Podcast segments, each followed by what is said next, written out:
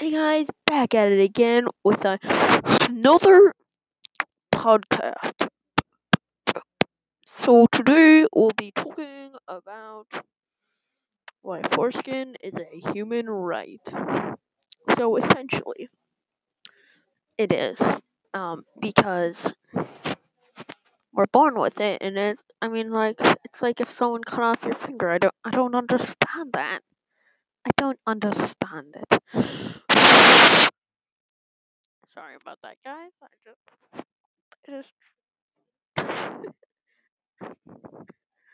I'm just taking a shit over here.